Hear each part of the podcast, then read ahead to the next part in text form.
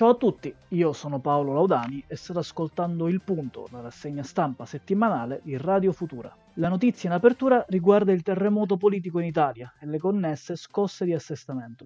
Mercoledì infatti il leader di Italia Viva, Matteo Renzi, ha annunciato le dimissioni delle ministre Bonetti e Bellanova durante una conferenza stampa nella quale ha attaccato, come aveva fatto nelle precedenti settimane, il Premier Conte. I principali punti di scontro, ne avevamo parlato settimana scorsa se ricorderete, riguardano la gestione della pandemia e le strategie riguardanti i fondi europei per la ripresa. Renzi, scrive il post, ha lasciato aperte molte possibilità sugli scenari futuri un nuovo governo sostenuto dalla stessa maggioranza, un nuovo governo sostenuto da una maggioranza diversa con Italia Viva all'opposizione o perfino Italia Viva che sostiene un nuovo governo guidato dallo stesso Conte, ovviamente se i patti saranno diversi. Renzi ha però escluso il voto anticipato o un accordo con la destra. Non si sa quindi ancora cosa succederà, si dovranno aspettare le trattative tra i partiti e gli sviluppi dei prossimi giorni. Nel pomeriggio di giovedì, continua il post, Conte è stato al Quirinale per parlare con il Presidente della Repubblica Sergio Mattarella degli sviluppi della crisi. Le dimissioni delle ministre di Italia Viva sono state accettate formalmente da Conte, che si è impegnato ad andare in Parlamento a riferire della crisi. Lo farà lunedì alla Camera e martedì al Senato. Conte al momento sembra intenzionato a trovare una maggioranza senza Italia Viva. Come arrivarci però il problema sono i numeri al Senato, dove Conte serve che almeno 9 senatori attualmente all'opposizione sostengano il governo, quelli che da diversi giornali per intenderci sono stati soprannominati irresponsabili. Secondo alcuni retroscena, alcuni senatori potrebbero venire da Italia Viva stessa, da Forza Italia, UDC o MAIE, Partito degli Italiani all'estero. Tutto al momento indica che Conte, il Movimento 5 Stelle e il PD stiano lavorando per trovare i numeri necessari, ma se il Premier non dovesse trovare una nuova maggioranza e senza un nuovo accordo con Italia Viva, che sembra sempre più difficile, dovrebbe rassegnare le dimissioni al Quirinale, aprendo formalmente la crisi di governo. A quel punto Mattarella probabilmente cercherebbe di trovare un'altra persona che possa ottenere la maggioranza e formare un governo. Se non ci riuscisse dovrebbe sciogliere le Camere e convocare le elezioni anticipate, scenario giudicato però al momento poco probabile secondo il post. Giovedì pomeriggio il leader della Lega Salvini ha parlato con i giornalisti dicendo che se Conte non ha più numeri eviti di tenere fermo il paese e si faccia da parte. Nicola Zingaretti, segretario del PD, ha detto che è impensabile per il suo partito qualsiasi collaborazione di governo con la destra italiana, sovranista e nazionalista, mentre la leader di Fratelli d'Italia Giorgia Meloni ha rilanciato su Facebook l'idea di elezioni anticipate. Nonostante andare alle urne potrebbe effettivamente convenire a Fratelli d'Italia, dato il 17% dei sondaggi, al momento i partiti di destra e centrodestra in Italia non possono però fare molto. Il post precisa che in ballo per il prossimo governo ci sono punti importanti, dato che chi governerà nei prossimi mesi deciderà e influenzerà sui modi di spesa degli oltre 200 miliardi del Recovery Fund. Inoltre, nel gennaio del 2022 il Parlamento eleggerà il Presidente della Repubblica, punto che condiziona pesantemente le volontà riguardo al voto anticipato. Attualmente a eleggerlo potrebbero essere il PD e il Movimento 5 Stelle se si andasse a votare, la scelta passerebbe probabilmente al centrodestra. Ci spostiamo ora su ANSA per parlare delle restrizioni valide in Italia fino al 15 febbraio. Quasi tutta Italia sarà in zona arancione e sarà in vigore il divieto di spostarsi tra le regioni fino al 15 febbraio, con Lombardia e Sicilia che da domenica potrebbero essere le prime zone rosse del 2021. Entrerà in vigore nelle prossime ore la nuova stretta per evitare che anche l'Italia finisca nella stessa situazione di Gran Bretagna e Germania, costringendo il governo all'unica soluzione possibile in quel caso, cioè un nuovo lockdown nazionale, scrive ANSA. Le ultime modifiche al DPCM, valido dal 16 gennaio, sono state illustrate dall'esecutivo nella riunione con le regioni, i comuni e le province, precedute da una premessa del ministro della Salute Speranza, che ha detto la situazione non può essere sottovalutata, Lavoriamo insieme tempestivamente ad anticipare le restrizioni per evitare una nuova forte ondata del virus. Nessun passo indietro dunque con il rinnovo di tutte le misure già in vigore a partire dal coprifuoco dalle 22 alle 5, le scuole superiori in didattica a distanza al 50% e l'inasprimento delle soglie per accedere alle zone con restrizioni introdotte con il decreto approvato questo mercoledì. In base all'ultimo monitoraggio, con le modifiche introdotte dal decreto, solo 6 regioni rimarrebbero gialle, vale a dire Abruzzo, Basilicata, Campania, Sardegna, Toscana e Valle d'Aosta. Tutte le altre regioni rischiano l'arancione, con la Lombardia e la Sicilia molto probabilmente in zona rossa. Resteranno chiuse anche le palestre e le piscine, così come i cinema e i teatri, anche se si continua a lavorare per consentire la ripresa almeno degli sport individuali nelle zone gialle. È confermata invece l'apertura dei musei, ma solo nelle regioni gialle e solo nei giorni feriali. Con il decreto viene introdotta anche la cosiddetta zona bianca, in cui le uniche restrizioni sono il distanziamento e l'uso della mascherina. I parametri per entrarci però, cioè 3 settimane consecutive di incidenza di 50 casi ogni 100.000 abitanti o rischio basso, fanno sì che ci vorranno mesi prima che una regione possa diventare bianca. Del possibile passaggio in zona rossa della Sicilia si parla sulla versione online del quotidiano La Sicilia. Sulle pagine del quotidiano infatti si legge che la situazione resta sempre critica sul fronte dell'emergenza Covid nell'isola tanto da indurre il presidente Musumeci a chiedere al governo nazionale l'istituzione della zona rossa in tutta la regione per due settimane. L'istanza sarà valutata nella cabina di regia, ma il governatore ha spiegato che se la richiesta non dovesse essere accolta, procederà con un'ordinanza regionale ad applicare le limitazioni previste per le zone rosse in tutte le aree a maggiore incidenza di contagio.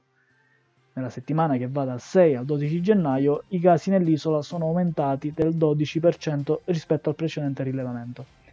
Sono 807 i casi ogni 100.000 abitanti, con un rapporto tra test e positivi al 29,9%. Ci spostiamo ora negli Stati Uniti, perché l'attacco al congresso del 6 gennaio continua ad avere ripercussioni sul clima politico del paese.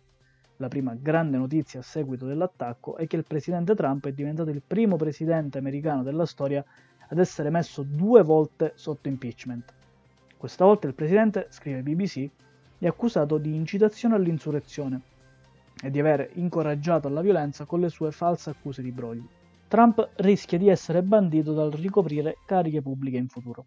Il democratico Julian Castro ha definito il presidente uscente come l'uomo più pericoloso ad avere mai messo piede nello studio Vale, mentre Kevin McCarthy, il membro più autorevole al congresso tra i repubblicani, pensa che sottoporre all'impeachment un presidente in così poco tempo sarebbe un errore. Di impeachment si parla pure sul post in un articolo a firma di Francesco Costa, vice direttore della testata online ed esperto di fatti americani. Nell'articolo si cerca di capire perché i democratici stiano cercando di sottoporre Trump a questo procedimento. La grandissima parte dei politici del Partito Democratico spiega l'intenzione di mettere Trump sotto impeachment semplicemente giudicandola inevitabile.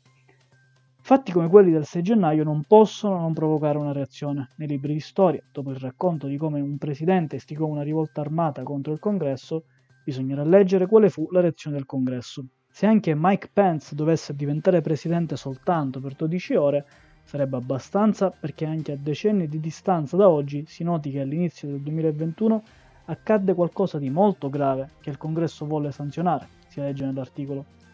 Inoltre i democratici considerano Trump pericoloso e capace di altri gesti violenti e senza precedenti. Ora che il 20 gennaio si avvicina, gli alleati lo abbandonano e non può più sfogarsi attraverso Twitter, dato il blocco della piattaforma. La speaker Nancy Pelosi ha chiesto rassicurazioni sui codici nucleari, mentre alcune decisioni del presidente sono state giudicate come il tentativo di complicare inutilmente la vita del suo successore Joe Biden a danno del paese. Riguardo alle tempistiche, Costa scrive che non ci sono tempi fissi e potrebbe essere difficile calendarizzare l'inizio del processo al Senato prima del 19 gennaio, ultimo giorno prima dell'insediamento di Biden, lo ricordiamo. Non è neanche escluso che Trump venga sottoposto a impeachment dopo aver lasciato la presidenza, non esiste consenso totale tra i costituzionalisti, ma la maggioranza pensa che sia possibile mettere sotto impeachment un presidente anche dopo che ha lasciato il suo incarico, e nel tempo diversi politici lo hanno suggerito. In chiusura, il vice direttore del Post si interroga a chi convenga proseguire con l'impeachment. La risposta istintiva sarebbe conviene ai democratici, che si sono opposti a Trump per quattro anni e troverebbero nell'impeachment una sanzione pesantissima contro un presidente repubblicano sostenuto a lungo in modo compatto dagli stessi parlamentari repubblicani. I democratici poi non potrebbero che avvantaggiarsi anche delle prevedibili divisioni che un impeachment sta già innescando nel partito repubblicano. È però anche vero che il 20 gennaio si insedierà un presidente del Partito Democratico che durante la campagna elettorale ha molto insistito sulla necessità di pacificare il paese, promettendo di fare il massimo per guarire le ferite del passato. Inoltre Biden ha un'agenda ambiziosa e urgente, vista la necessità di contenere la pandemia e far ripartire l'economia. Un processo di impeachment contro il presidente uscente potrebbe distrarre il Congresso dalle questioni legislative e trascinare una contesa che dividerebbe il paese ancora di più. Per questo alcuni influenti parlamentari democratici propongono di iniziare il procedimento di impeachment alla Camera, ma inviare gli atti al Senato soltanto dopo qualche mese, per dare modo nel frattempo al presidente Biden e al Congresso di concentrarsi sulle cose più urgenti da fare. In questo clima politico, come dicevamo poco fa, il 20 gennaio a Washington si terrà la cerimonia di insediamento del nuovo presidente Joe Biden, che porta con sé però la paura di manifestazioni violente. Secondo quanto scritto da Politico, il presidente Trump ha approvato lunedì lo stato di emergenza per la città di Washington, dando ampio mandato alle diverse agenzie federali per prepararsi e intervenire in caso di problemi e di aiutare le autorità locali, mentre secondo il Washington Post nella capitale potrebbero essere presenti fino a 20.000 riservisti della Guardia Nazionale nei prossimi giorni. Chiudiamo la rassegna con lo sport. Questa settimana si è giocata parte degli ottavi di finale della Coppa Italia e, a parte la sconfitta del Sassuolo contro la SPAL, non ci sono state particolari sorprese. Tutte le squadre favorite hanno però fatto fatica, a dimostrazione del calendario fitto di impegni. Il Milan ha battuto ai rigori il Torino, mentre la Juventus e l'Inter hanno avuto bisogno dei tempi supplementari per eliminare rispettivamente Genoa e Fiorentina. Il Napoli ha rischiato contro l'Empoli per poi vincere 3-2 e l'Atalanta si è qualificata battendo 3-1 il Cagliari. Settimana prossima Roma Spezia e Lazio Parma chiuderanno il quadro degli ottavi. Domenica sera invece si giocherà l'attesissimo derby d'Italia fra Inter e Juventus, scontro tra la seconda e la quarta squadra del campionato. Questa settimana, scrive Ubi Tennis, è stata presentata la prima edizione delle ATP Finals che si terrà a Torino. Il capoluogo piemontese sarà la sede dell'evento fino al 2025, succedendo a Londra, dove il torneo si è svolto dal 2009 al 2020. La competizione si svolgerà dal 14 al 21 novembre e sono stati venduti già 40.000 biglietti. Era questa l'ultima notizia, vi saluto e vi invito a non cambiare canale perché sulle frequenze di Radio Futura arriva una pillola linguistica cinese a cura di Matteo Mosca. A seguire Senti chi politica di Rocco Cumina. Questo era il punto, questa è Radio Futura. Io sono Paolo Laudani. Ciao!